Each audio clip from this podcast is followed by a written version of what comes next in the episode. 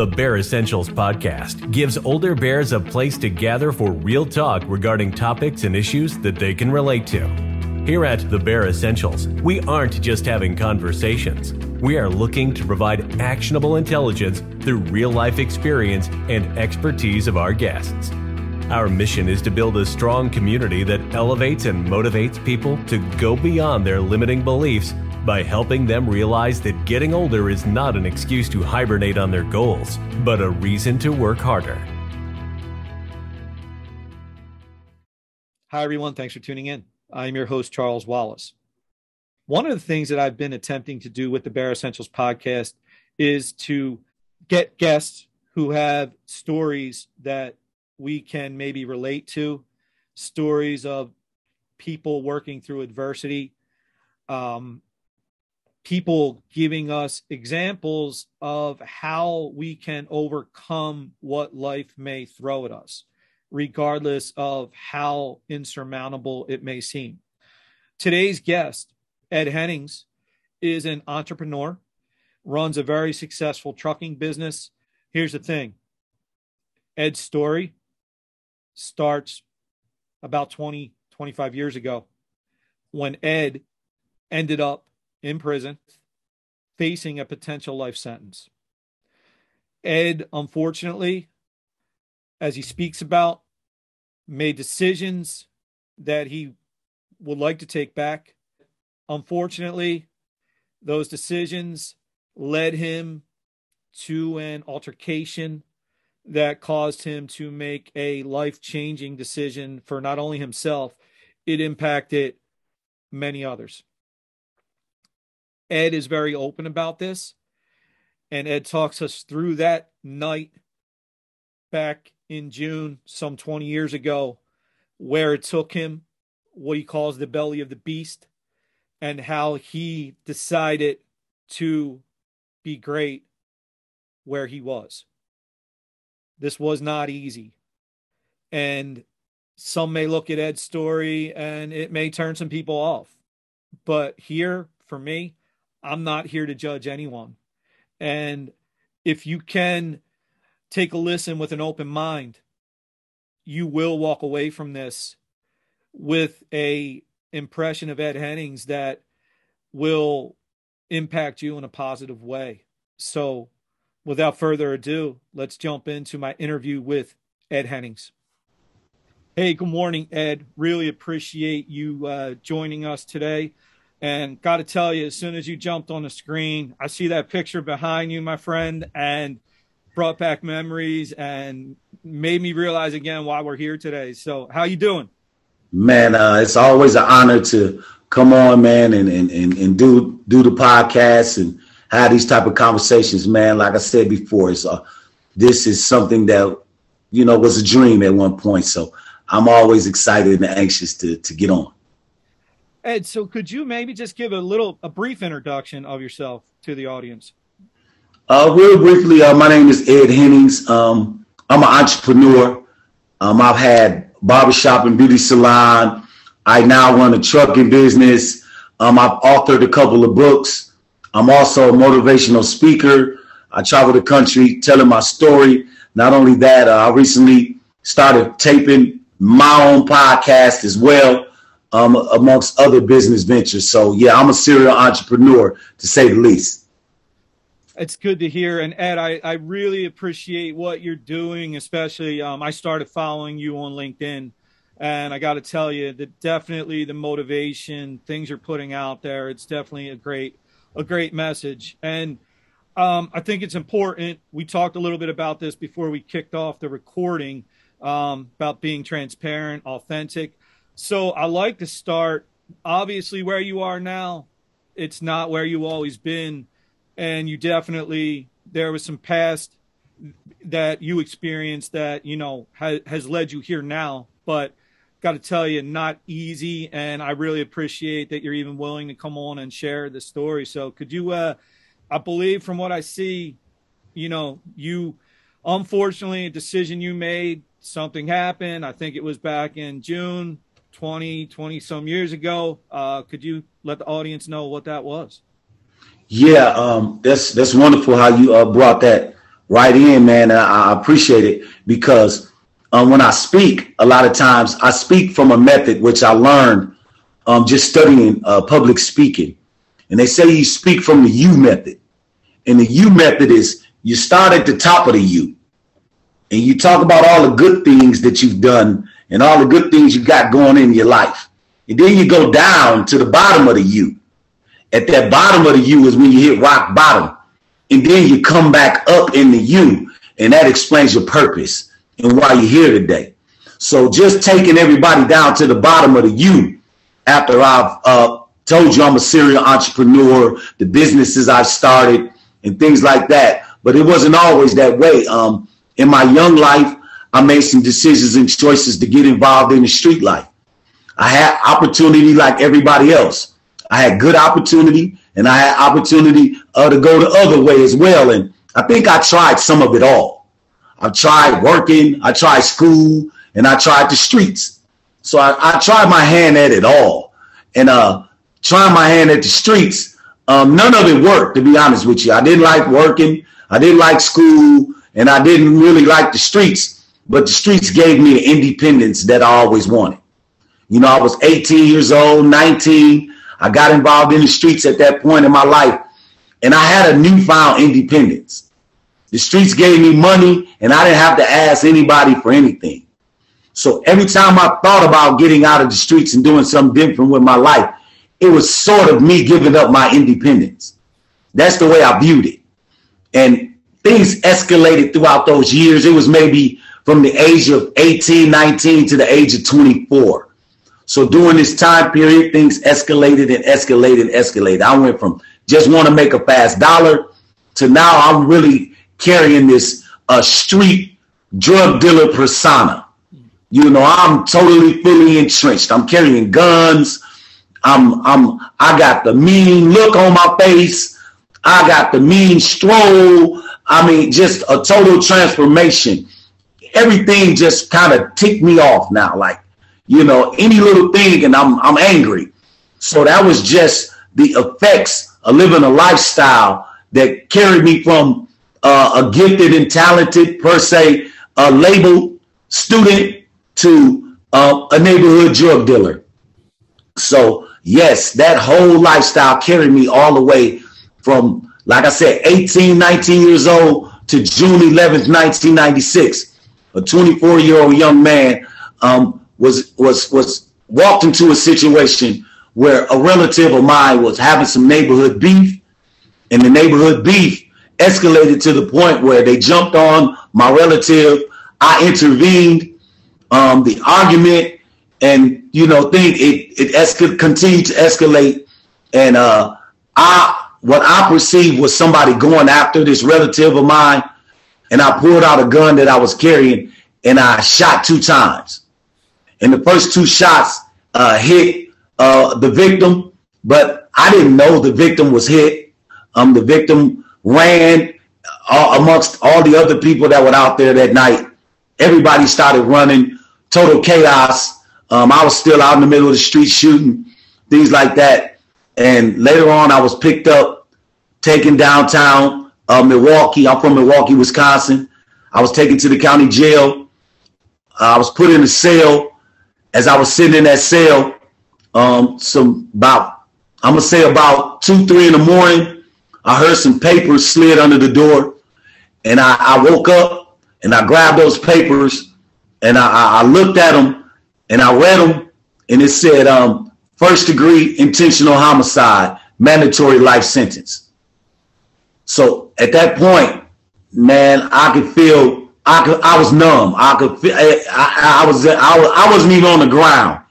I'm gonna tell you this, the feeling that I had was unreal. I thought about the moment when I quit school. I thought about the moments when I didn't want to work. I thought about all those moments and I said, this is what it's come to. I have lost I've lost my, my freedom. I'll spend the rest of my life in prison. And, and that's what it was. I threw in the towel. I knew it was over. I would never see the free world again. And that, that was the feeling that I had. And when I try to talk to people that's walking down that path and living that life and they think their life is over and it's not going to get any better, I say, my brother, it gets worse. It's a feeling that I can't even explain to you in words. So I, I really try to help people not go to that point to be in that situation because there's really not too many people walking this earth that can explain this to you. Because only 30% of people that's facing life in prison, uh, that what they have a 70% conviction rate or something like that. You have a 30% chance of ever coming back out here. So yeah, it's not many people that's gonna be able to share this information with you. So Ed, when you're when you're telling the story, right? So a couple things I want to touch on. You mentioned about choices and I like the fact that you acknowledge, even at that young age, how you kind of said, you know, there were other choices, there were other options, you know, and it seems to me like you almost were always torn between those options and and street and the option you end up choosing, right? Yes. And like reading your story and then even more now listening to you, I don't think the intent was ever there for you, right? And you, it almost to me feels like that was all part of the persona, right? Carrying the gun, doing all that. But it's unfortunate, but I think you bring a good message also to people now. Like, if you're carrying a gun, you're you're getting involved in that life. Like, really think about the other choices you can make and you do have because Ed, Ed never went out there that night expecting that I'm going to have to pull out this gun or I'm going to I'm going to fire it, right? And now it happens. And like you said, now you're sitting there thinking about the choices you could have made and now wow, it's now you find out how does that feel? Because listening to you, knowing a little bit about you, I can only imagine that even the part of hey, the man that I shot towards, he he died. How does that hit you? Yeah, um, just to be honest with you, you you 100% correct, man. Um, just the worst feeling in the world, man. I never thought in a million years. Um, I was in school in Phoenix taking heating, ventilation, and air conditioning, and I walked out of that school that day to never return. But I had a I had a plan to get involved in the streets. And that day when I walked out of that school, I never imagined that, you know, six years later, I would be, you know, um, causing the death of another human being. Like all of my life, like that wasn't even a possibility. That's not even possible. I mean, I can have the biggest gun in the world. I'm not going to kill anybody. Nobody's not going to die. But once again, these are the naive young minds that's in the world. Like I can shoot this gun a million times. Nobody's going to die. I'm not going to prison. And when you think like that, you don't understand the numbers. You don't understand the law of averages. You're not, you're totally oblivious to saying to yourself, listen, I'm carrying a gun. And if I carry this gun, nine times out of 10, I might not have to use it.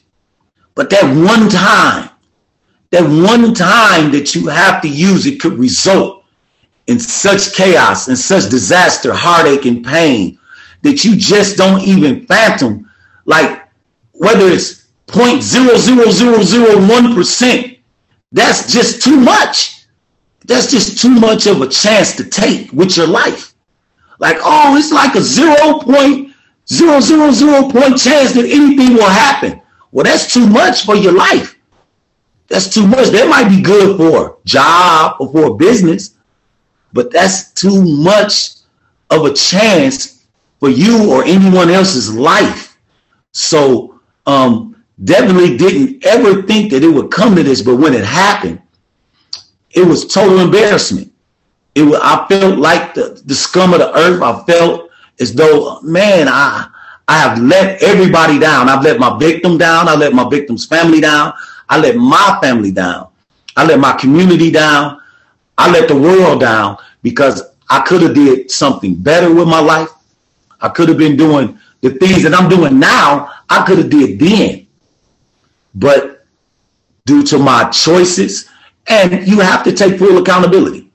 Um, I couldn't be sitting here today with you on your podcast, uh, having this conversation if I didn't take full accountability. I like to say this: an apology is what you say out your mouth. And if you keep going and doing the things what you've done, that's not a true apology. The apology comes in the changes that you make in your life. If you say you're sorry and you never do it again, the apology came in the action that you've taken in your life. So I knew in order for me to truly be sorry and apologize to my victim, my victim's family, and to the world, um, I needed to change. Yeah, and Ed, I got to tell you, from the way I came across you through LinkedIn, right? Yes. I honestly, I would have never even known about this because of the way that you're carrying yourself now. So I want to just say credit to you for what you are doing now because in, unless I would have started looking in a little deeper just to see what Ed's about, right? And it, I was looking in just because I was like, man, this guy is motivational as hell. I think your first post that you put up that I responded to, I said, Ed, the hair on my arm stood up. It's doing it now, right? Like talking to you. Um, I really, it just, and then seeing that, like, God, I gotta, like, I really want to talk to Ed because hearing what, where he was and where he is now, I mean, I think you are a, you're going to help a lot of people, right? And I think you mentioned apology. I think also in order to come back and get where you are now, right, Ed? Mm-hmm. I think you got to forgive yourself too, right? And I think that's not an easy process because I think that involves have you had any contact or tried to apologize to the victim's family? I mean, I think that's all part of the process of having to try to forgive yourself, right? Yes. And like when you're getting sentenced, you have a window right there at sentencing to apologize and things like that. But once again, legally, you can't contact victims and stuff like that. You'll end up in trouble and all types of stuff like that for trying to reach out and contact your victim or your victim's family. Um, they they have very strict rules and they really protect the victim and the families, which they should. So yeah, it's not like it's an open window for you to do things like that. So once again, you have to um, use your time at sentencing to make your apology, and then you got to live your life as if you know um, you are truly sorry and you will never ever repeat that um, act again. And hopefully, you know, um, you know, through through grace and mercy, we get a chance to, you know, redemption. We get a chance to um, do this thing again and have an opportunity to show, you know, um, that you are worthy of of that redemption. So that's that's that's that's the I heard a speaker the other day say, so many of us take for granted when we leave our homes that we make it back. So when is that when is that simplistic, you kind of feel it. You kind of say, wow, you know, just take it for granted that I, I left home today and I made it back.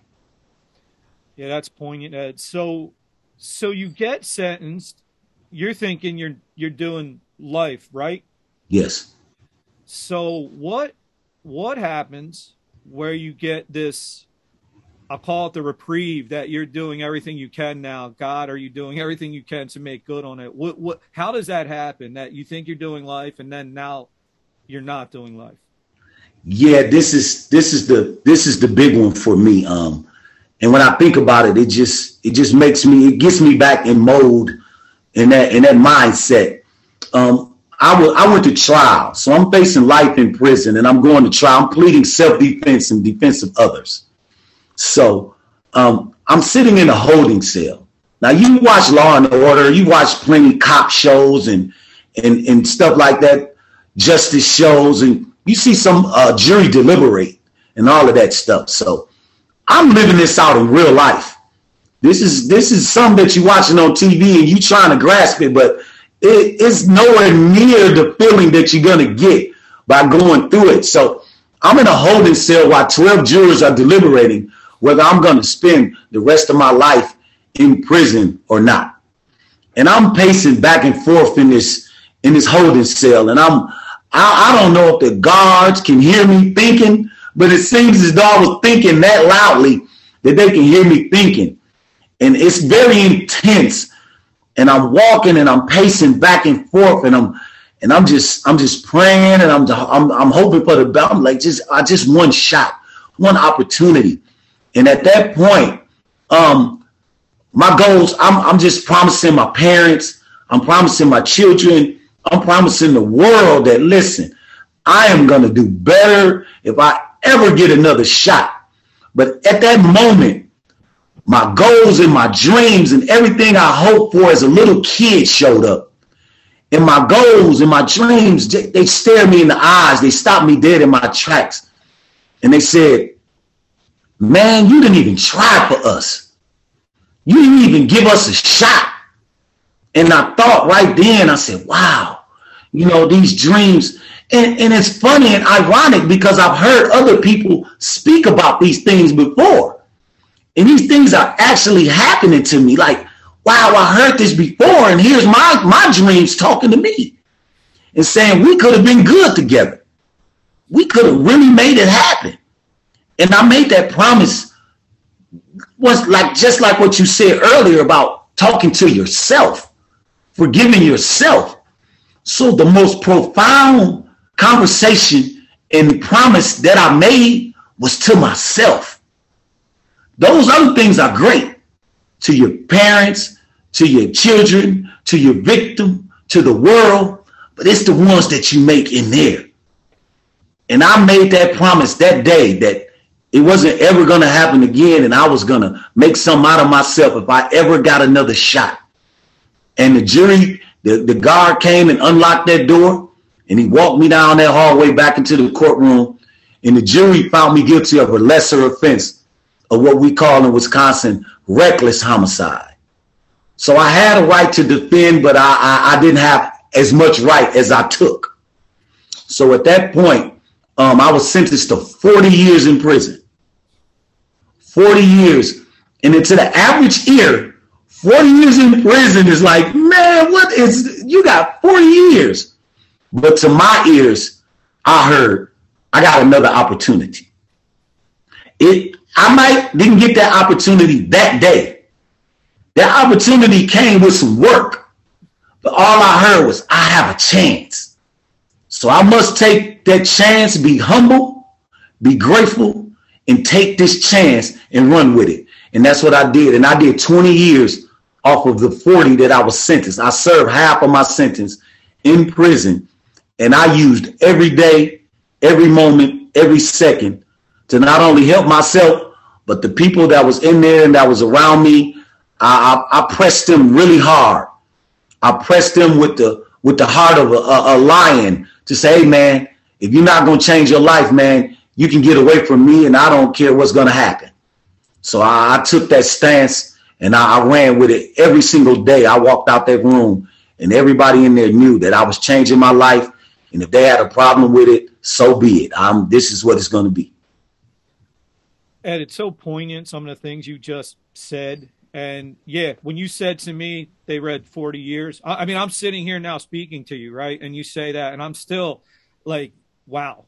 I, I don't even know how hearing that I could react, but the fact that you reacted the way you did and that to you, you looked at that as you're going to get another chance, that just good on you. And I mean, it sounds to me, even the 20 years you did serve, you, I mean, you could have sat back in there and just, oh, yeah, 20 years. It sounds like you were even working hard in prison to do your best to have a positive impact on people. And Ed, there may have been a lot of lives you changed even in prison that are now out of prison that are also impacting this world in a positive way. So, like, I think you're, I'll say this, I think your reach may be even further than you realize. You know, mm-hmm. like we see what's happening now with you out of prison, what you're doing, how you're impacting the world.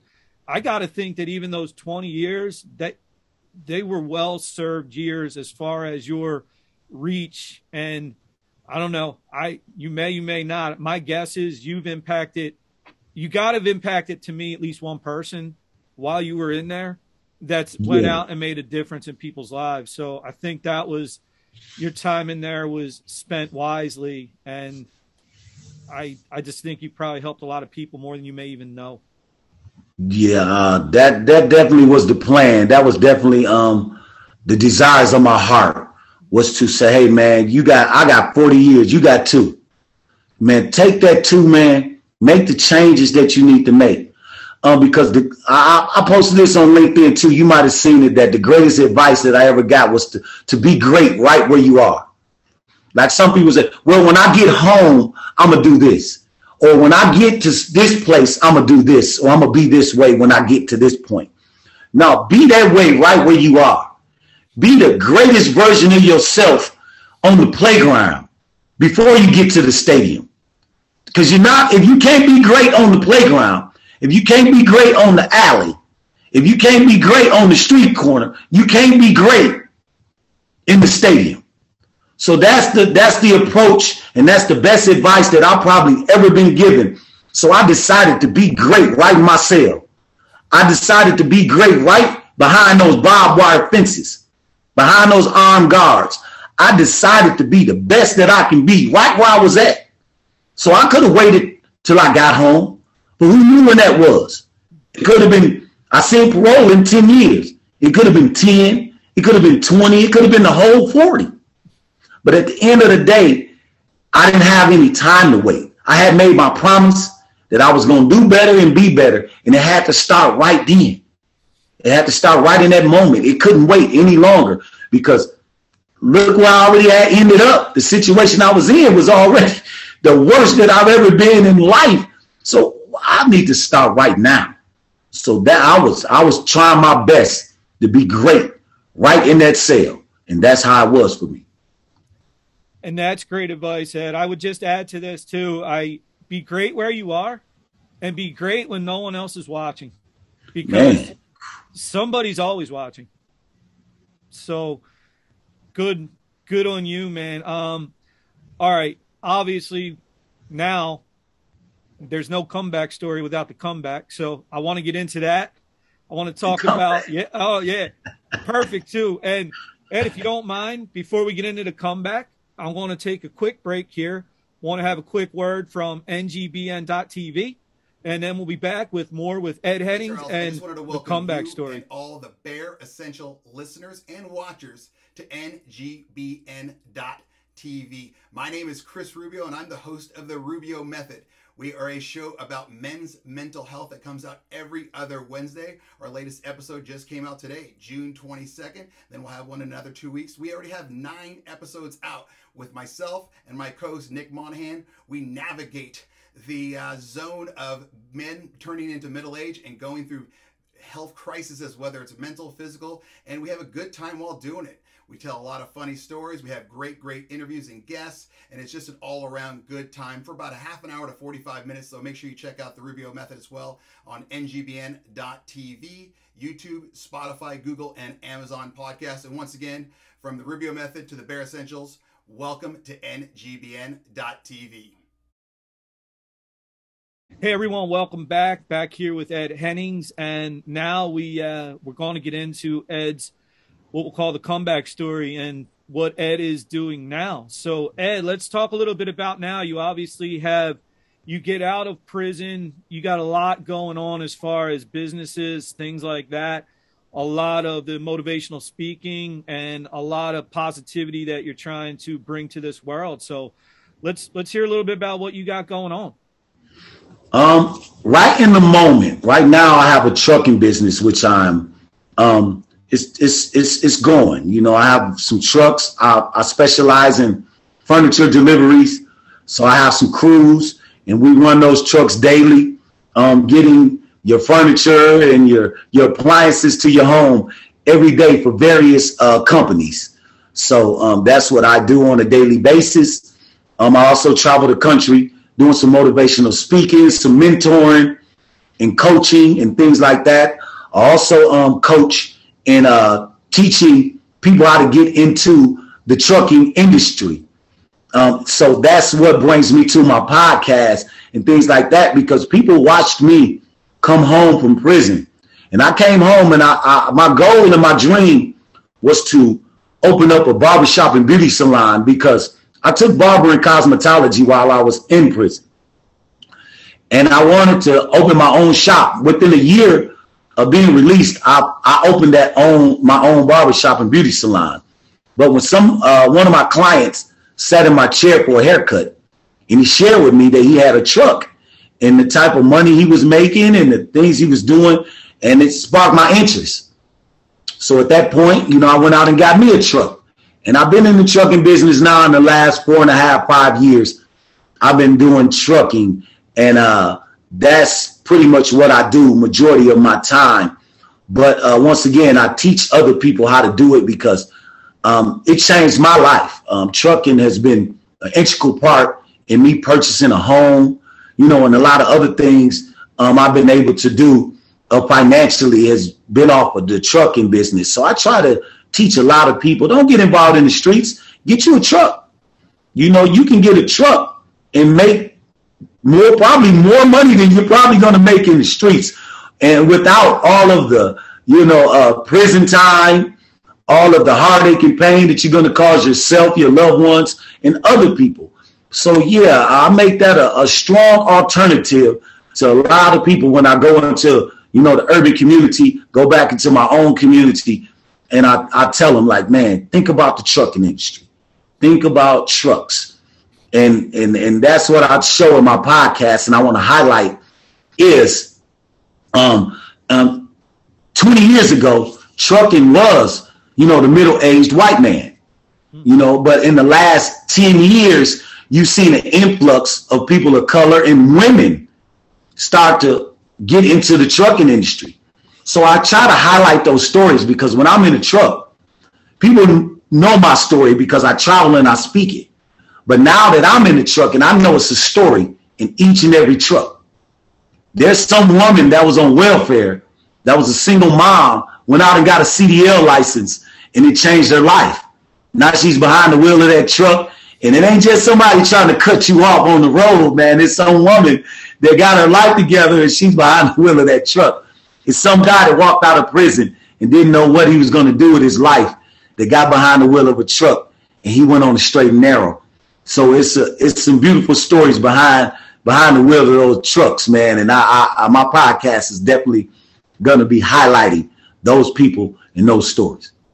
Yeah, and I'll just I didn't tell you this, but um, interestingly enough, that's how uh, we were raised. My dad, truck. Wow, look at there, look. Literally, I remember those days. You know, I think it was uh, every Thursday. It was he had to get up extra early because he had to. We're in Philadelphia he had to make that drive to New York. Uh, it was every Thursday, but yeah, man, he uh, raised you know raised family driving a truck. So I, I, I feel you there that there's definitely value in that. And I wanted to ask, you mentioned about when you when you speak, I, uh, curiously, how how's that message come across? Like, do you notice like, and I, I'm sure, man, you can tell, right? You think it's you think you're getting through to people, or would you say? you know, you're probably getting through to a couple and then some maybe in one ear out the other. How do, how do you feel when you speak? You feel like it's impacting people? Um, definitely. Um, yeah. Uh, going back to what you said about being in there and impacting people in there. So I'm dealing with the most stubborn. I'm dealing with the people like me, the people that I got my mind made up. I'm to go out here. I'm to sell drugs. I'm to carry guns. I don't care what you talking about. I don't want. I'm dealing with with my people. I'm dealing with the people, the most hardest of the hard. And if I can see guys coming out of prison and seeking me out, man, I gotta find Ed, man. I was in there with Ed, and Ed, man, we did this, we did that, we got our lives together. I need to stay around Ed. I need to talk to Ed. So I tell people this you are the greatest speaker in the world when you're in front of your people. So when I'm in front of the hard heads of the world, the people that just won't listen to their parents, won't listen to their teachers, just won't listen to anybody but the group of guys that they hang with. And when I get in front of those people, I'm the greatest in the world because I know the smell, I know the energy, I know what you're thinking. And whenever I can walk into that room and tap right into that and connect with the people like that, I know I'm making an impact because I'm going to talk about things I know nobody in this world know nothing about but me and you. It's like a doctor, a surgeon, a heart surgeon talking to a room full of heart surgeons. He's going to talk about veins and arteries and muscles that you and I probably know nothing about.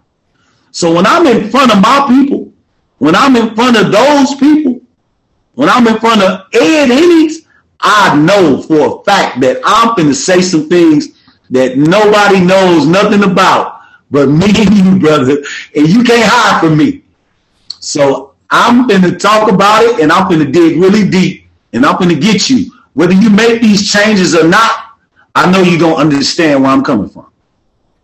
And you know, that's something too I've noticed lately is that when somebody like you, when you're speaking to people, you know, even like way lesser degree, even me with my like weight loss, right? It's like I may not, and you may not, we may not get totally through to someone, but I like to think this now, and I think this is a good thing.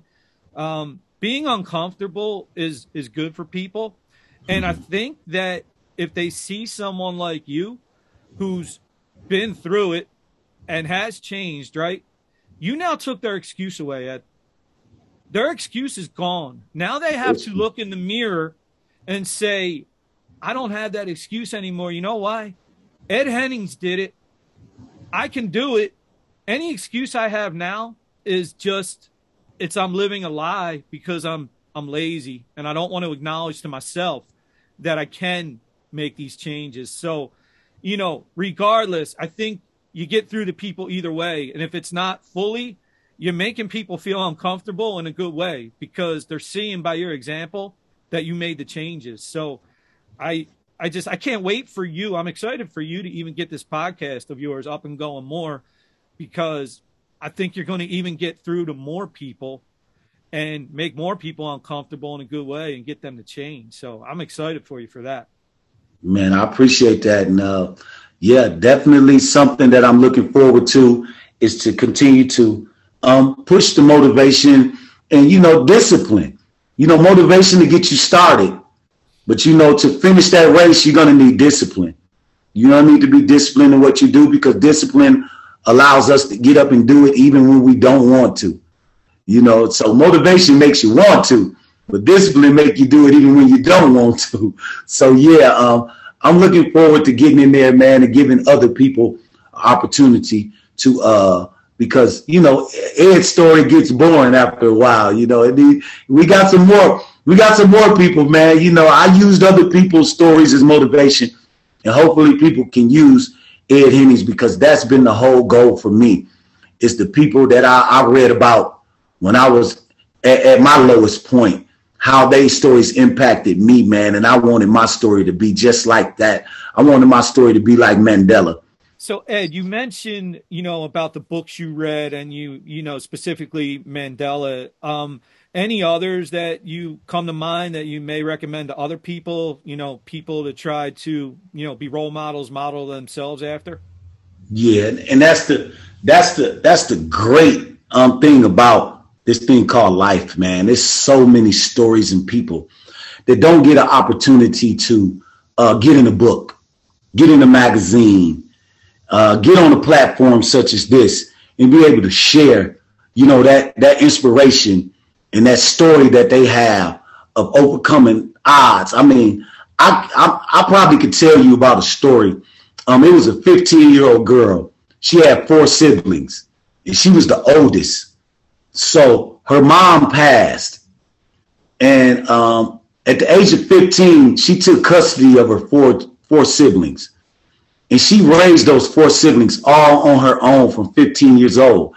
And mind you, fast forward to when I was reading her story, she was a lawyer and owned her own law firm. Two of those siblings worked as attorneys in her law firm, and the younger two was in law school. And when I read that story, I said, if a 15 year old kid can raise four children on her own, send them through law school and get them to stay out of the streets and all of these other things that's available and options to them like I took. I said, man, that's the story. Those are the type of things that I I I, I was clinging to every chance I got. So um, it was Muhammad Ali. It was me. I mean, I could just remember sitting in front of a TV in prison and watching Will Smith play Muhammad Ali. And I was saying, look, I'm looking at the greatest fighter of all time in the boxing ring in my mind, in my heart.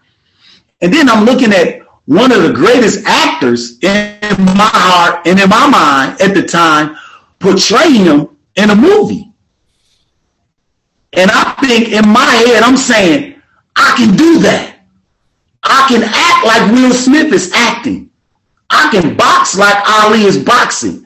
I can do anything I want to do. And after that movie was over, it weighed on me so much that you can't sell yourself short. You have to dream. And and and that that was that so when you you reading stories, you read them in books, you read them in magazines, you get them in everyday life. They're coming from so many different directions. You just got to open your mind and open your heart to the to the multitude of examples that's out there. It's somebody that's right next to you right now that has a wonderful story. Um, let me just say this: it's more people that you don't know than you know. And me and my brother talked about this this morning is because you could start I'm starting all types of things, man. I'm dreaming. So I can start a t-shirt line. I can start a shoe line. I can start a, a book bags. And I can put my name on it, Ed Hennings. And somebody that I know might not want to wear a shirt that got Ed Hennings on it. But guess what? You wear Gucci, you wear Versace, you wear Louis, you wear Steve Madden. So it's nothing, Michael Jordan, you wear all of these names but you don't want to wear the name that the person that you know. So that's just some nugget that I thought about. And my brother brought it up and said, well, people that you don't know and you know. So with that being said, it's so many things that's going to come your way. And that's the way the universe works. You know, when you start working, the universe will send to you in many different ways, forms, and fashions what you need. But you got to get to working. If you just sitting there waiting to get started, oh, I'm waiting for a sign to get started. No, that stuff comes once you start working. You know, I need help. You don't need help to do nothing. You got to start working. then your help and all of these things come when you get started. And uh, that's a great, great message. Um, I kind of want to end with this actually. So, what, what would you like at this point speaking to the audience, speaking to anybody that's going to see this, what do you want them to take most away from this interview and from your story? Wow, yeah, that's great. Um, one thing I, I, I had this conversation. I can meet somebody in a restaurant. I can meet a group of people at a conference. Um, I can meet politicians, and I, I always I don't know why it always comes out of me, but that's what it is it's already in you. Um, cultivate what's in you. Uh, we we take so much solace and pride into things outside of us. I mean, nothing's wrong with education. Education is great. Um, nothing's wrong with talent. Nothing's wrong with having, you know, God-given abilities. Um, nothing's wrong with having um, uh, being handsome and being uh, pretty Nothing's wrong with that. But at the end of the day, it's going to come down to what's inside of you. It's going to come down to what you're made of on the inside. That soul, that spirit. And if you if you're lacking in that department, you will have wasted talent. You will have wasted looks, wasted education. Uh, prison is full of smart people, but they lack in soul and in spirit, in character. And these things have to come from within. So being raised by grandparents, uh, common sense, character, um, soul, and spirit was at the forefront. And when I got away from that, and I thought I was smarter than them, I thought I was more talented than them, I thought I looked better than them. And that got me in a whole lot of trouble. So what I want you to do is take time out. Take time to check your character. Take time to check your soul and your spirit. Because the people that win in this thing called life is people with a strong soul and a strong spirit. And if you if you don't have that, I mean, I, I, I don't want to say what you know the universe has for you, but through my experience, you need that more than you need anything else on this earth is a strong soul, a strong spirit, and character. Ed, thank you for that. That message there is fantastic message. I mean, I it hits me. I'm uh, like I said, I'm 50 years old and I'm still learning. And uh, I'm 50 as well. and you know what? You look younger than me, man. So good for you. Good for you, man. You know, when you were talking about the looks thing, I was like, yeah, look at us, man. Both of us got that. Like, more you than me. Um, but no, in all seriousness, like listening to you speak there, it it brought something up to me, and I want to say this about Ed Hennings. There's a saying, don't judge a book by its cover, but I think there's even more to that saying. Don't not only judge a book by the cover, make sure you continue to read the book. Because some people have a tendency to get into the book and they get into it and they read something and they say, you know what, uh, that's what this is about. I'm done and then they miss out on all this great stuff that happens after. So finish the story. And, you know, Ed's a great example of give people a chance. In this world, we're too, we come across as too judgmental. Listen, Ed, Ed owns up to what happened. We all make mistakes. Mistakes, some are bigger than others. We get that. And I'm not here to judge. None of us should be here to judge. But let me tell you this you can learn something from Ed Hennings. This man is doing a lot of good right now. So, Ed, I want to give you a chance now. Let people know where they can find you at to take advantage of that good and what you're doing. Yeah, um, I'm Ed Hennings on LinkedIn, where I'm at uh, Mr. Wallace at um, just daily motivations. Um, I come on LinkedIn every morning. I'm on Instagram, Ed Hennings one on Instagram. I try my best to every morning um, bring some motivation, some information about my truckers community, um, and how um, the facelift of the trucking industry.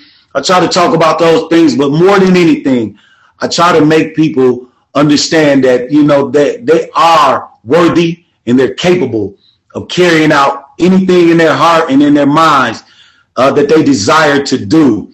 And that's more important than anything is being able to wake up every day knowing you have what it takes. Because um, once again, having all those other things is fine and dandy, but not being able to uh, execute um, comes from lack of confidence and all those other things we talked about. But yeah, you can find me on Ed Hennings One. You can find me um, on Ed Hennings on LinkedIn, Ed Hennings One on Instagram. And I love to have you guys tune in and hear some of this motivation that, that drives me every day. And Ed, I'll make it a little easier for everyone. I'll add a lot of these links in the show notes for when this airs. People should be able to click, and uh, you know they'll be able to find you easier. Um, but people, trust me, when it comes to the motivation, and Ed, I want to give you an idea. That T-shirt company you're talking about. Here's a good one to start with. Ed's motivation. It's better than your morning coffee. Trust me. So check out Ed Hennings, people. Ed Thank you so much, man. This has been uh, great. I'm now ready to go about my the rest of my day, and uh, and I can't thank you enough. So you take care. Ed. Keep doing keep doing good things, man. I'm going to be following and looking out. All right. All right, appreciate it. Thanks for having me, man. It was an honor. This has been the Bear Essentials.